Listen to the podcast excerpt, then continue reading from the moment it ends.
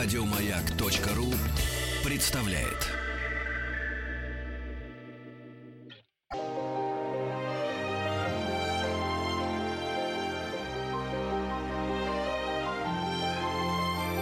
Ольга Павлова и ее собрание слов. «Наградите меня детьми», — сказал он и вывел из театрального центра на Дубровке трех маленьких девочек и их маму. Он не думает о себе, когда нужно спасать жизнь другим. И за себя ему не было страшно. Кто он, спросите вы? Военный, дипломат, разведчик? Нет, отвечу я. Он народный артист СССР Иосиф Давыдович Кобзон. Когда его спрашивают, в чем суть и смысл его работы, он отвечает, есть такая профессия – родину любить. И на родине его имя стало родным. Сегодня, 11 сентября 2017 года, Радио «Маяк» и вся страна с огромным уважением и любовью поздравляет Иосифа Давыдовича Кобзона с днем рождения. И я хочу сегодня пригласить вас всех за кулисы его судьбы. Давайте вместе вспомним. Ольга Павлова и ее собрание слов. Родился Иосиф Давыдович Кобзон ровно 80 лет назад, в 1937 году, 11 сентября. Его мама Ида Исаевна Шойхит-Кобзон родом из Подольской губернии. В 13 лет девочка осталась без отца. Спасибо дядя Иосиф, как мог, помогал племяннице, просто папу ей заменил. Потому позже и третьего младшего сына Ида назовет Иосиф в честь дяди. Но детство у девочки очень трудным было. Она много работала, и люди ее любили и уважали. В 22 года Ида Шойхет вступает в ряды ВКПБ. В 1930-м Ида выходит замуж за Давида Куновича Кобзона, партработника – Молодая семья переезжает в город Славянск, где Ида работает на заводе. Через четыре года Иду Исаевну Кобзон назначают народным судьей в городе Часов Яр, где в 1937 году, 11 сентября, родится ее младший сын Иосиф.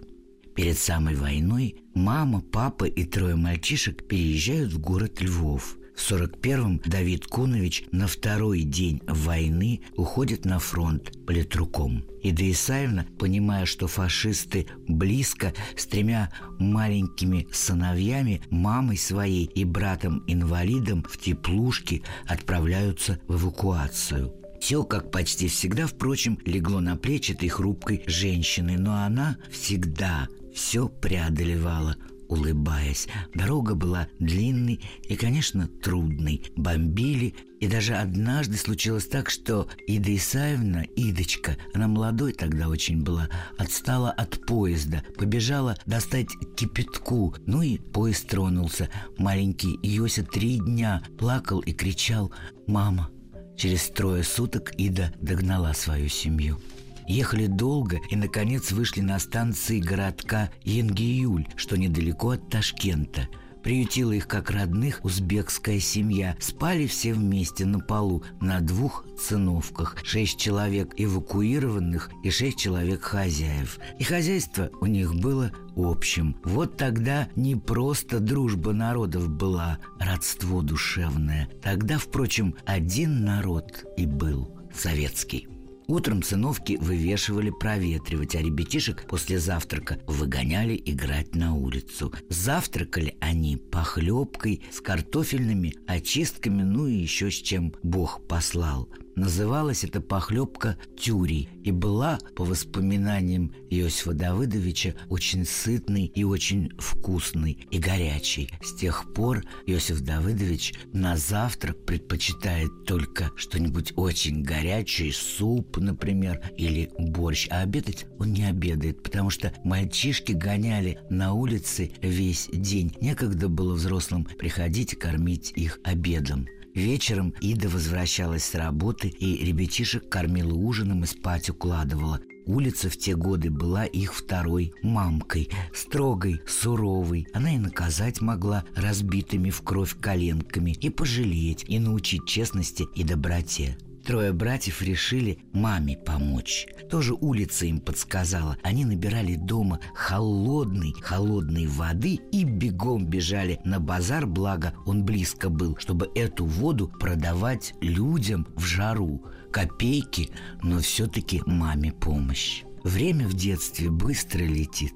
Мальчишки днем торговали водой, как я сказала, а если уж самим-то очень есть хотелось, то жевали жмых. Рядом с домом была фабрика по изготовлению подсолнечного масла. И вот жмых, кто не знает, это отходы от семечек. И вот они его и жевали. Иногда они жевали такой черный вар, и казался он им очень вкусным. И вроде как голод утолял.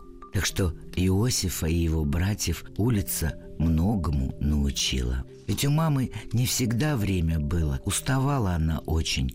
Приходила, ребят по головке погладит, ужин даст и спать все ложились. А Иосиф с мамы глаз не спускал, каждое ее слово ловил. Он ее очень-очень любил и скучал, когда мама на работу уходила. Он часто мамин взгляд ловил, и они друг другу улыбались, таинственно и нежно. Такая связь у них была тайная. Лишь однажды в сорок третьем мама глаза отвела и увидел маленький Иосиф, как быстро она слезу смахнула. Мама никогда ребятишкам ни слабости своей, ни горя не показывала, а тут увидел он случайно. Позже понял, это Ида Исаевна тогда весточку получила, что муж ее, отец их, был тяжело ранен, в Москве лечился, а там он новую семью завел. Ида Исаевна никогда не ругала мужа, просто вычеркнула она его тогда из сердца.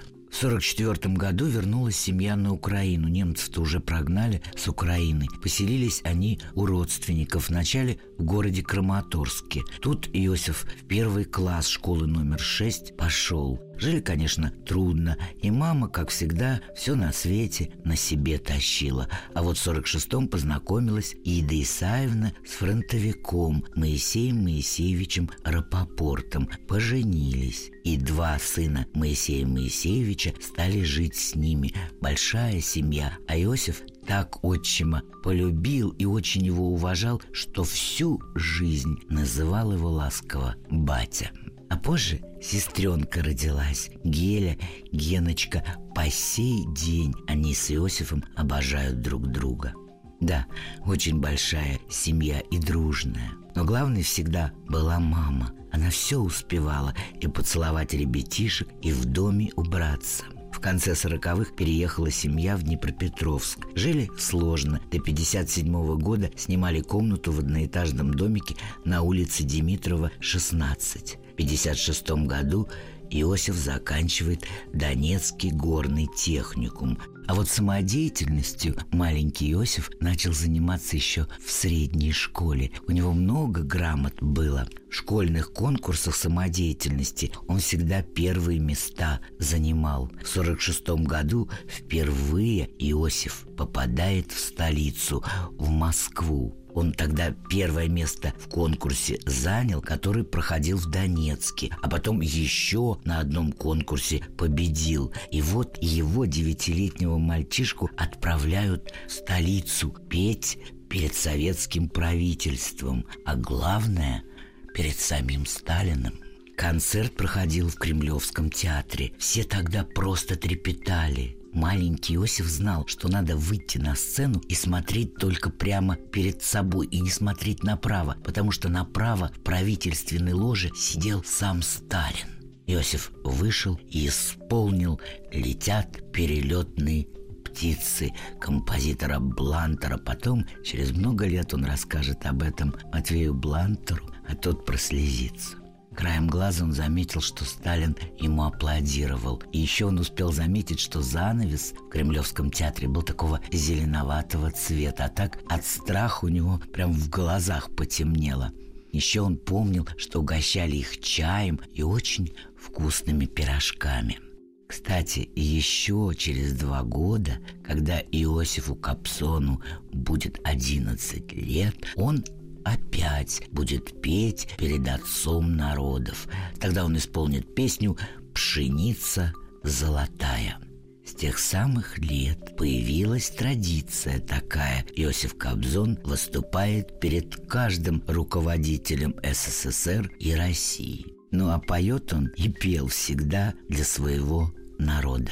Песни гражданские, комсомольские, целинные, но никогда песни однодневки – и песни Агитки. В 56-59 годах Иосиф в армии. По сегодняшний день Иосиф Давыдович с благодарностью вспоминает свою службу и особенно своего старшину, который так гонял всех ребят, гонял аж до потери сознания, но научил их беречь время – Внутренней самодисциплине он своих солдатиков тоже научил. Трудно было, но навыки армейские всю жизнь, как говорит Иосиф Давыдович, ему помогают. В армии Иосиф Кобзон серьезно начал заниматься вокалом. Кстати, он после служил в ансамбле песни и пляски Закавказского военного округа, а это один из лучших коллективов страны. Но когда вернулся он домой после службы в армии, вся семья ахнула. Уходил такой мальчик, который весил 70 килограммов. Служить в армию пришел молодой, стройный мужчина, и весил он после армии 90 килограммов. Представьте себе, 90 килограммов. Но еще больше всех удивило, когда Иосиф сказал – я работать по специальности не пойду. Я поеду в Москву и буду учиться вокалу. В семье его не поняли, и только мама обняла любимого сына и сказала «Делай, как знаешь». До отъезда в Москву Иосиф занимается с Леонидом Терещенко, руководителем хора Днепропетровского дворца студентов. Именно Леонид Терещенко первым расслышал в голосе Кобзона неповторимый бархатный узор, нежный и строгий, распознал недюжинные способности, разглядел в этом очаровательном, порывистом молодом человеке яркий и самобытный талант.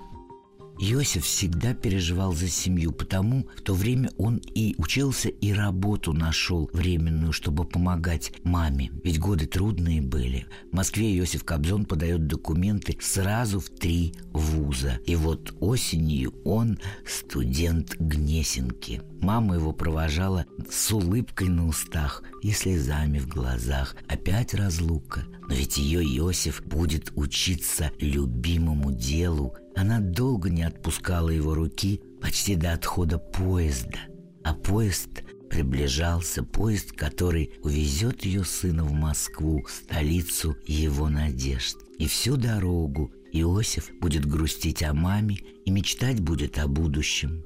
И заснуть в ту ночь ему совсем не удалось. Он слушался в стук колес и вспоминал детство, и казалось, что голос мамочки звучит рядом, и будто слышит он песню ее любимую «Дивлюсь я на небо, та думку гадаю». И верил Йося, что голос мамин, теплый, родной, укроет его от невзгод и тревог, которые еще будут в его такой трудной и такой прекрасной жизни.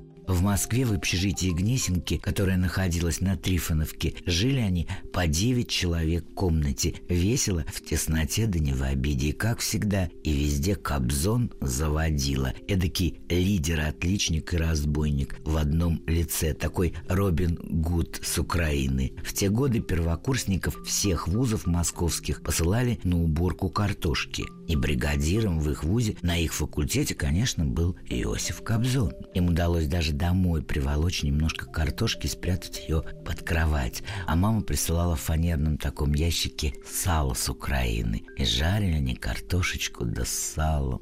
Да вкусно! Кстати, недалеко находился Рижский вокзал. Они бегали иногда разгружать вагоны. Потом бегали покупать котлет. Они стоили 50 копеек за штуку, а позже деньги поменяли, стоили они 5 копеек за штуку. Вот они разрешали себе вот такую радость покупать котлеты и десяток яиц. И все вместе это они жарили, еще картошку насали. Получался такой пир на весь мир. И вот они тогда наедались и даже к ним в гости девушки приходили. И очень девушкам нравился Йося высокий, статный, шапкой густых волос карими добрыми глазами. Он казался им защитником, воином таким. Впрочем, таким он и был. Если он влюблялся, встречался, ну а если даже расставался, то никогда девчонок не обижал. Так его мама воспитала. Для него – мама всегда была и сейчас остается главным жизненным авторитетом.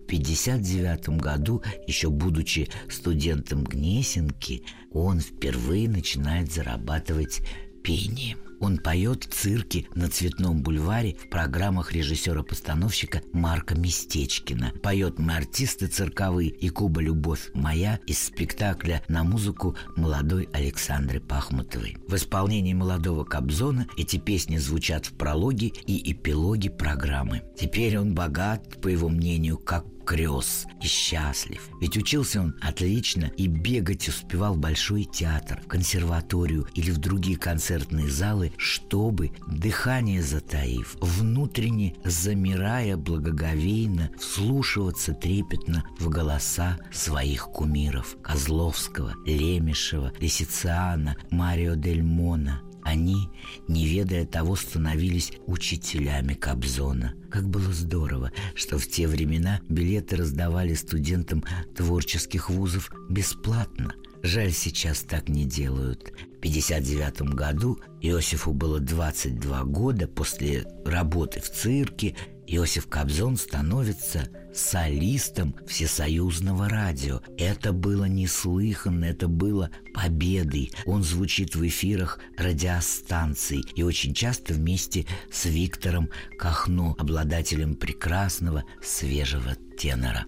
В его репертуаре тогда, как, впрочем, и сейчас, звучали и звучат песни о родине. И всегда победные, ведь страна Советов была страной победителей. Часто он исполнял песни, как я уже сказала, в дуэте с Виктором Кахно и аккомпанировал им композитор Аркадий Островский, аккомпанировал на аккордеоне. Исполняли они его песни. И вот как-то на концерте в колонном зале Иосиф услышал, как объявили Виктора Кахну и Юрия Златова. Кобзон обернулся, хотел посмотреть, а кто это будет исполнять с Виктором вместо него песню Аркадия Островского. Никого не увидел. Посмотрел на сцену, там уже стоит Кахно и вопросительно на него смотрит. Он поднялся, они исполнили песню, потом Иосиф Давыдович, Иосиф тогда, конечно, совсем молодой, за кулисами спрашивает Аркадия Островского, а кто это такой Юрий Златов и почему вместо меня объявили его? На что Островский сказал, ой, я вчера весь вечер и всю ночь думал, какой бы псевдоним тебе придумать. Это я придумал. И запоминай, Юрий Златов – это теперь ты. Я спросил Кобзон. Посмотрел на Островского и сказал, да никогда. Я всегда буду работать, петь только под своей фамилией. И, конечно, Свое имя я буду носить с гордостью. Мне его мама дала. На что Островский ему сказал, ты не боишься, что в нашей стране это будет достаточно сложно? Я, например, не Аркадий. Я Абрам. Ну и что сказал Кобзон? Это твое дело. А я буду Иосифом. Так мама хочет.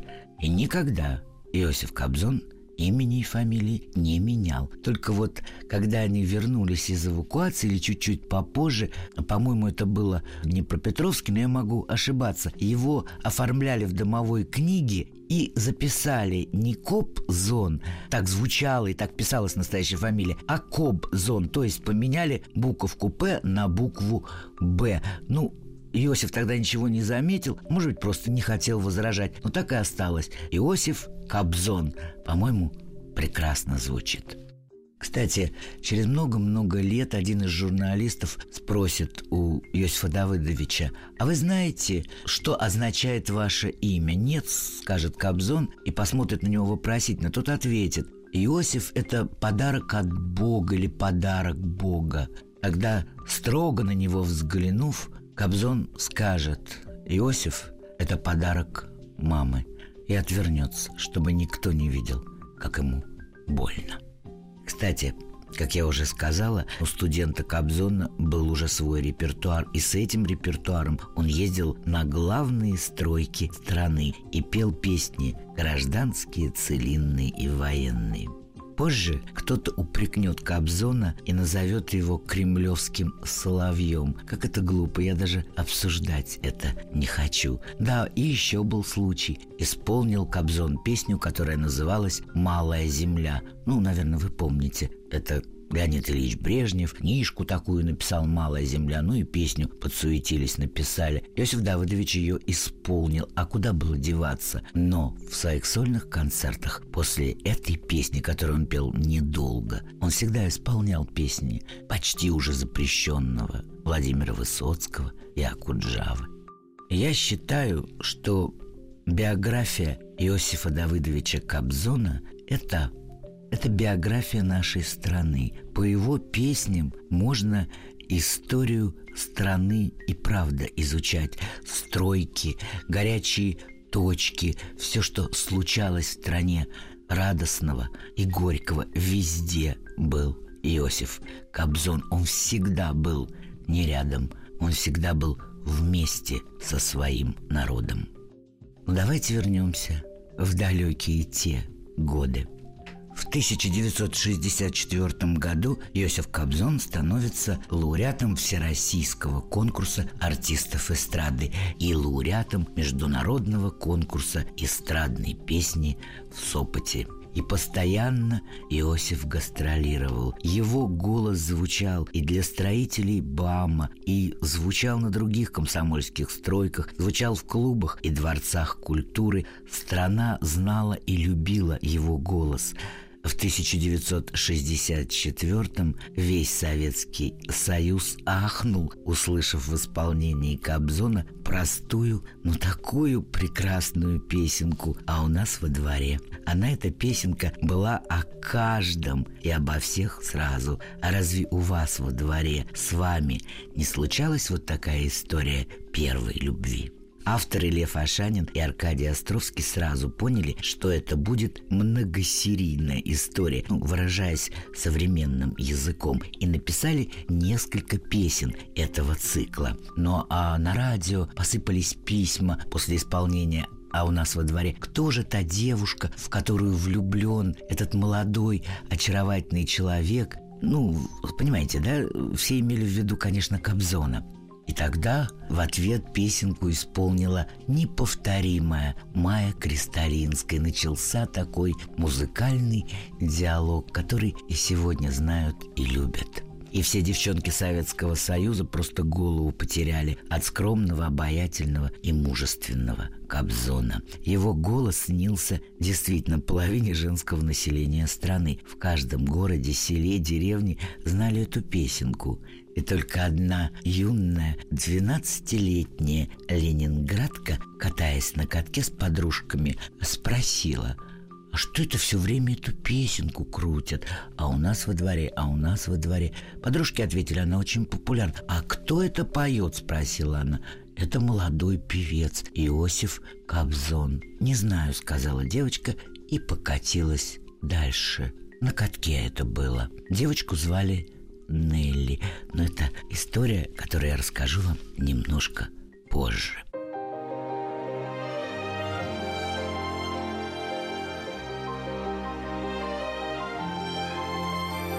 Ольга Павлова и ее собрание слов.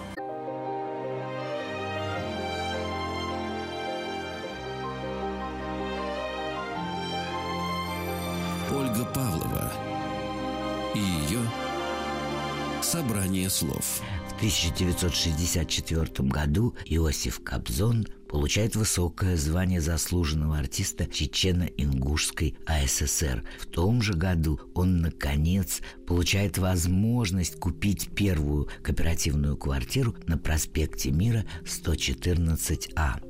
В 65-м он женится на Веронике Кругловой, солистке Ленинградского мюзик-холла. В ее исполнении стали очень популярными песни «Топ-топ топает малыш», «Ничего не знаю», «Ничего не вижу», «Ничего никому не скажу». Еще ходит песенка по кругу.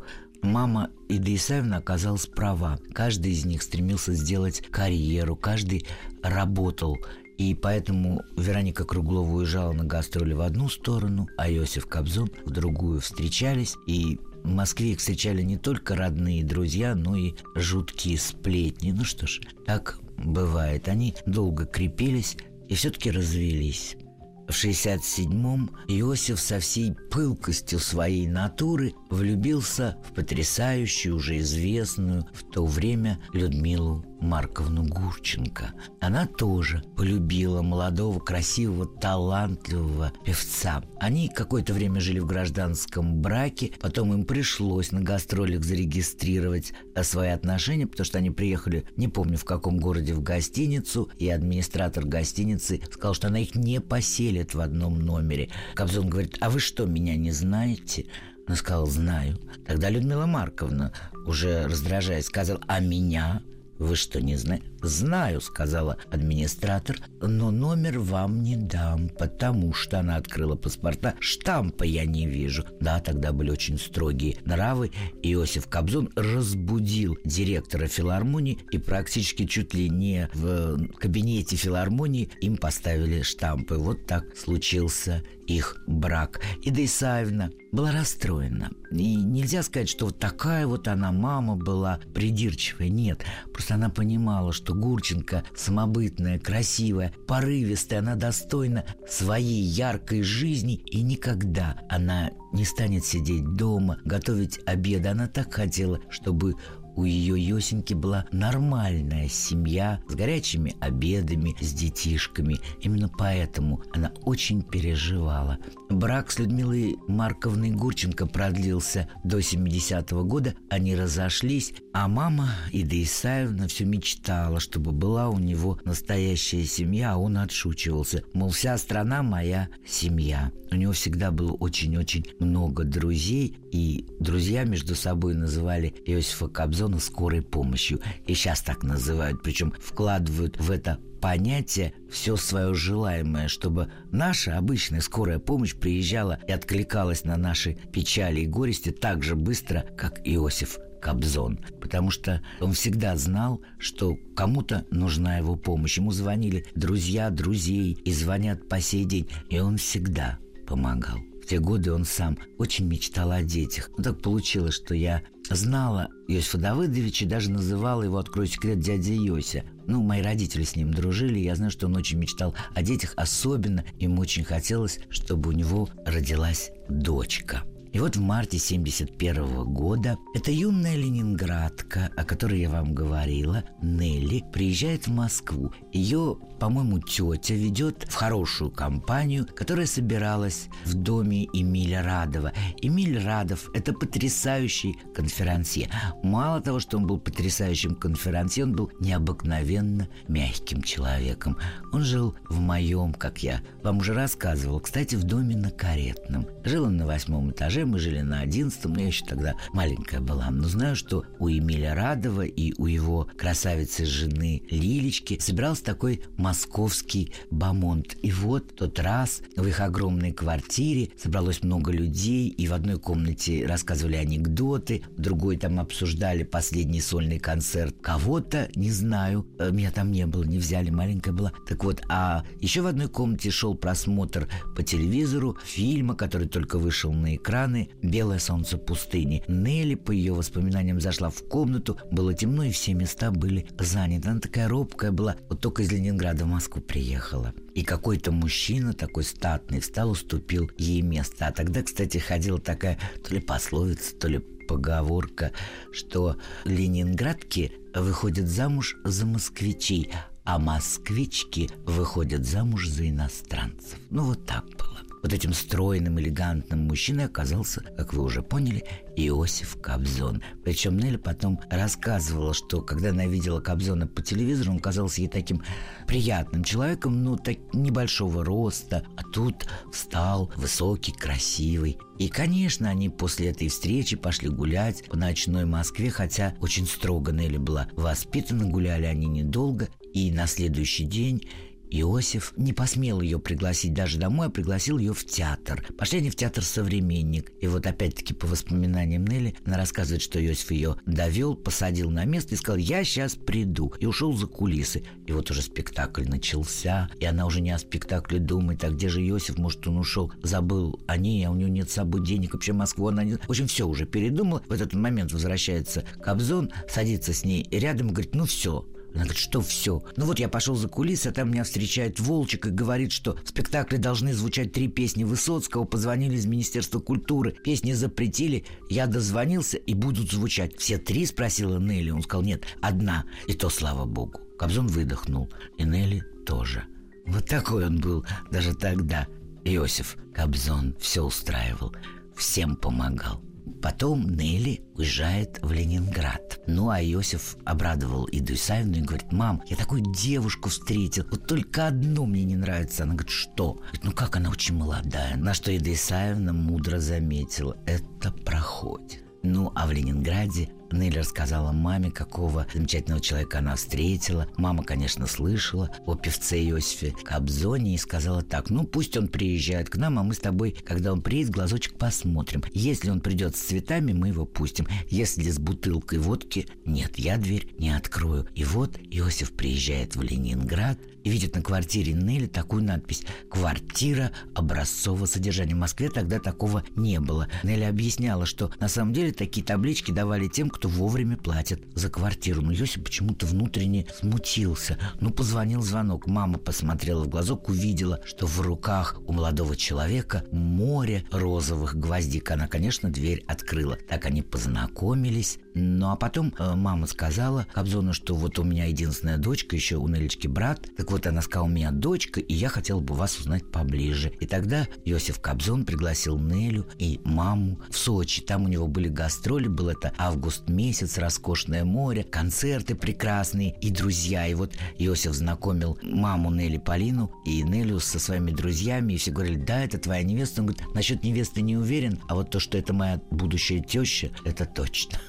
Так и получилось. Свадьбу сыграли в ноябре. Их медовый бедовый месяц, как говорит Кобзон, проходил в больничной палате в клинике Моники. Просто в его квартире жили мама, Генечка и до 70-го года батя, отчим. Потом, к сожалению, умер. И поэтому друзья, вернее, друг Полеев Николай Романович, ныне академик, устроил им палату. Единственное, что их смущало, что удобства были в конце коридора. А так к ним в эту больничную палату приходили друзья. И там вот, я не шучу, они провели свой медово-бедовый месяц. А вообще Иосиф Давыдович уезжал на гастроли на 8-9 месяцев в году. Представляете, в 60-х уже стали входить в моду, так сказать, концерты огромные на стадионах, постановки такие большие и сольные концерты. Так вот, он мог в день отпеть по 2-3 сольных концерта, а бывало, что и по 5-6. Вы скажете, ну как это? А вот я отвечу так. И что самое главное, он всегда пел живьем. Вот даже эти 5-6 концертов настолько он уважал своего слушателя. Никогда в жизни он не позволяет себе петь под фонограмму. Ставка у него была большая, он уже работал в Москонцерте. И, кстати, э, все всегда завидовали музыкантам Кобзона, потому что у них была прекрасная одежда, у них у всех были самые новые машины, квартиры, им помогал Кобзон, ну и, конечно, они зарабатывали очень много, столько концертов в месяц, ну и работали они, будь здоров, как. Кстати, Неля в первые годы ездила с Йосифом, она даже э, была костюмершей, а позже даже она закончила студию эстрадного искусства, работала конферансье у Йосифа Кобзона на концертах, а потом ему это надоело, он сказал, мне не нужна Сара Бернар, мне нужна жена, которая будет дома. В 74-м у них родился сын Андрей, а в 76-м такая долгожданная доченька Наташа – Наташа и Андрей подарили Нелечке и Иосифу пять внучек-девчонок очаровательных и двух мальчишек-внуков. Народный артист Советского Союза Иосиф Давыдович Кобзон всегда не рядом со своим народом, он всегда вместе со своим народом. Девять раз Иосиф Кобзон летал в Афганистан. Когда после первой поездки Нелли спросил его, зачем ты туда летишь, это не наша война, он ответил просто, там наши дети, там наши солдаты. Она все поняла, молча кивнула и в следующий раз полетела вместе с ним. Когда случилась авария в Чернобыле, он полетел туда одним из первых и отработал три концерта. Не то, что отработал, он душу свою там оставил, но ничего никогда не боялся. Он всегда был вместе со своим народом. На детей собственных тоже не всегда времени хватало, и он так говорил, Нелли детей воспитала, я их перевоспитываю, я этакий папа-яга, хотя дети его очень любят и уважают. Я не могу не рассказать одну историю. Однажды, приехав с гастроли, Нелли его огорчила, сказал, что Андрей очень плохо себя ведет. Иосиф сказал, Андрей, как ты можешь позорить фамилию Кобзон? Андрей ушел в другую комнату, потом вышел, Иосиф Давыдович про себя подумал, о, как мои методы действуют. Он говорит, ты все понял, Андрей? о фамилии Кобзон. Андрей сказал «да», а Иванов тебе подойдет? Вот такая история.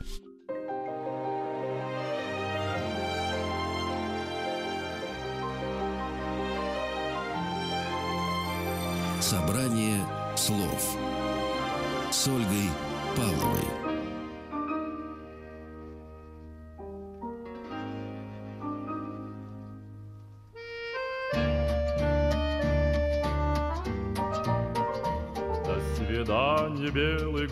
Город с огоньками на весу Через степи, через горы мне на речку Бирюсу Только лоси славят в трубы там сибирскую весну Только валят лесорубы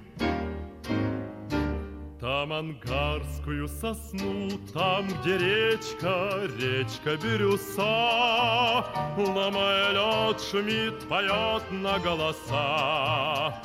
Там ждет меня таежная, тревожная краса.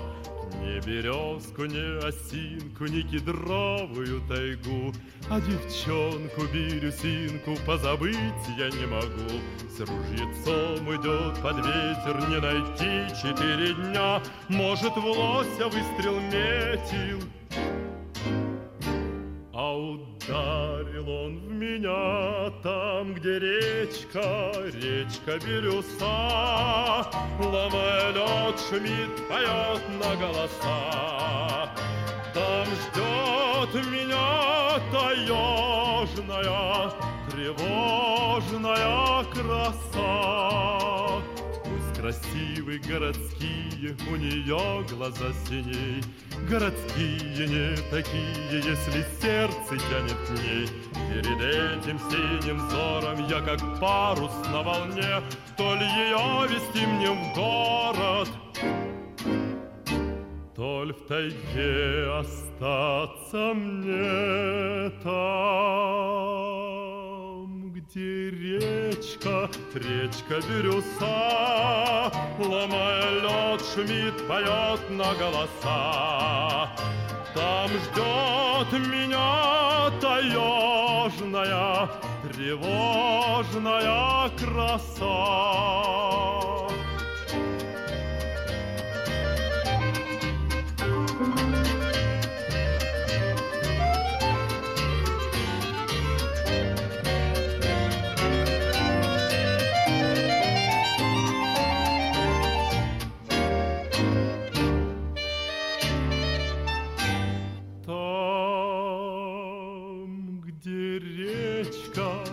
Речка Бирюса, Ломая лед, шмидт поет на голоса. Там ждет меня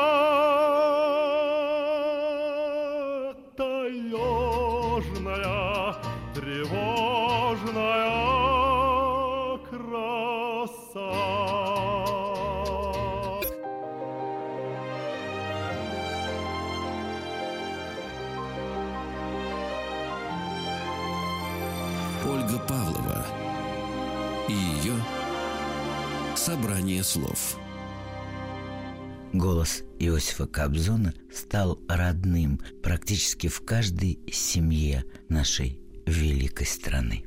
Это голос не только вокалист, это голос гражданина, который всегда не рядом, а вместе со своим народом. И всегда главным его зрителем, его главным другом, его главным судьей была и его мама – Каждый раз, возвращаясь с гастролью, к ней заезжал. И лишь один раз, в 91-м, он позволил себе сказать маме, что очень устал. Он ехал с гастролей из-за границы. Она попросила, Йосип, приезжай, хотя бы на пять минут я борщ сварила.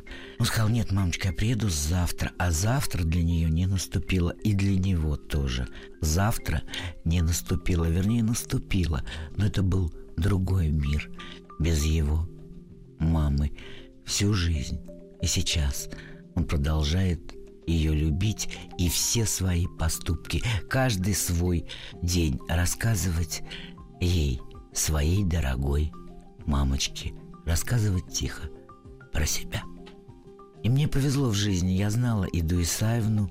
Скажу же от себя, что она, она была и в памяти есть для него и для всех, кто ее знал, потрясающий, умный, очаровательный, добрый, легкий, тактичный, обаятельный, талантливый, мамой, женщиной, матерью, которая 11 сентября ровно 80 лет назад родила мальчика Иосифа в маленьком городке Часов Яр. Боль от потери матери всегда в его сердце, но рядом с ним всегда его ангел-хранитель, как он ее называет, это Нелечка. И тогда, в 2002 году, когда вся семья смотрела на экраны телевизора, зная, что Иосиф Кобзон первым вошел в здание на Дубровке, первым. Нелли не смотрела телевизор, она не могла, она отвернулась, она вышла из комнаты. Он вошел первым, по его воспоминаниям посмотрел на гардероб, увидел эти пальто в ряд повешенные. Ему было жутко. И он начал разговаривать с террористами. Он сказал, а почему вы сидите? И они встали. Даже террористы его уважают. И вот тогда я с этого начала свой рассказ. Он вывел из здания трех девчонок и их маму. Он второй раз пойдет с Ириной Хакамадой. Иосиф Кобзон – народный артист СССР. Много в его жизни было и трагедий, и печалей, но он всегда, он всегда был и есть не рядом, а вместе со своим народом. А вы спросите меня, с каким народом? Ведь он родился в еврейской семье на Украине.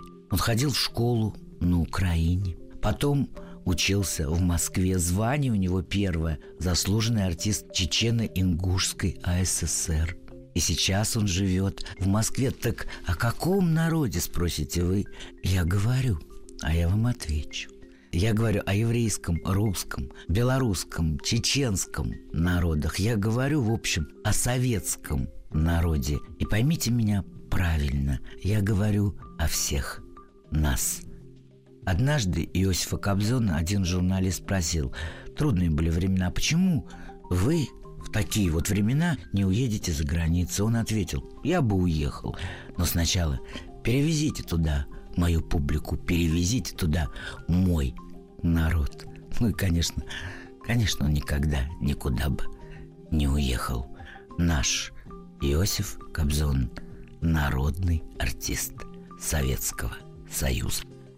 11 сентября сегодня он отмечает свой день рождения. А вы знаете, как обычно у него проходит день рождения? Собираются гости, конечно. Но он не разрешает говорить тосты о себе. Он сам берет микрофон и рассказывает о каждом из своих гостей. Для него нет ничего драгоценнее его друзей и его, конечно, народа. А 20 сентября Иосиф Кобзон будет петь в Кремлевском дворце. И его магический голос, взлетая ввысь, обласкает сердце каждого. Голос, который с годами становится лишь моложе и шире. Голос, который стал родным для всех и для каждого – 20 сентября он будет петь для тех, кто в зале соберется, а еще он будет петь для своей страны. Он ведь не рядом, он всегда со своим народом. Его каждый день расписан поминутно, и чтобы все дела выполнить, ему надо еще лет сто прожить минимум. Так что, Иосиф Давыдович, мы вас никуда не отпускаем.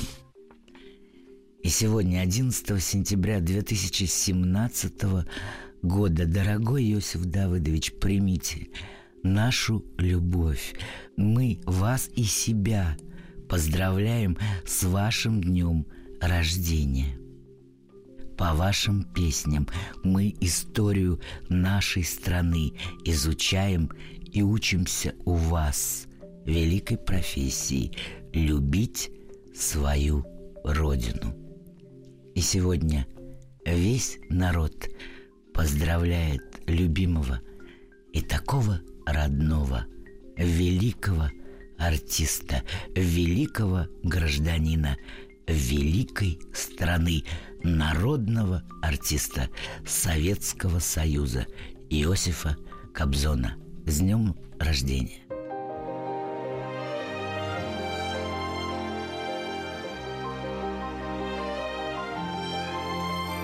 Собрание слов с Ольгой Павловой. Еще больше подкастов на радиомаяк.ру.